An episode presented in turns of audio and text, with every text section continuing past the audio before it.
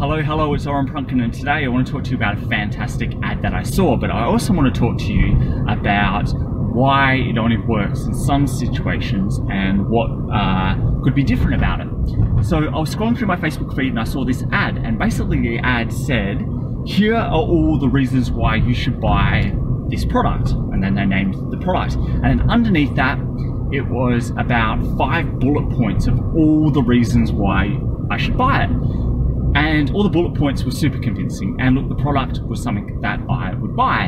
Um, I didn't end up buying it because of uh, unrelated circumstances, just the timing wasn't right. However, um, this type of ad, even though it was phenomenally good, will not work for very uh, for a lot of people. Now, the, the problem that people have is they do this style of ad and this style of ad only, and then they wonder why no one buys. And literally, this is just a basic pitch that everyone just goes along and just goes, "Here's why you should buy this product." Um, and so on and so forth. Now, the thing is, I was already qualified to buy this product. I was problem aware, I was solution aware, and this ad made me product aware. And if the timing was right, I would have purchased. So it was a really good ad in that respect. Now, there's very few people uh, in your market that are actually product aware. And what I mean by that is at each stage going from pro um, problem aware to solution aware to product aware, people drop off or the, the funnel gets smaller and smaller and smaller. Now, if your only type of ad that you are running is one that is for uh, product awareness, you're missing out on you know two other really really large categories of people.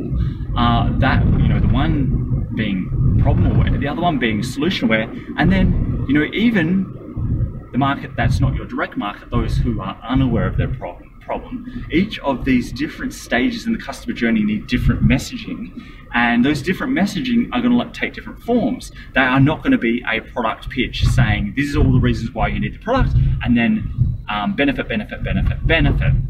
So you need to really be conscious about the type of communication you're putting out there and putting out the right communication for the right spot in that customer's uh, journey.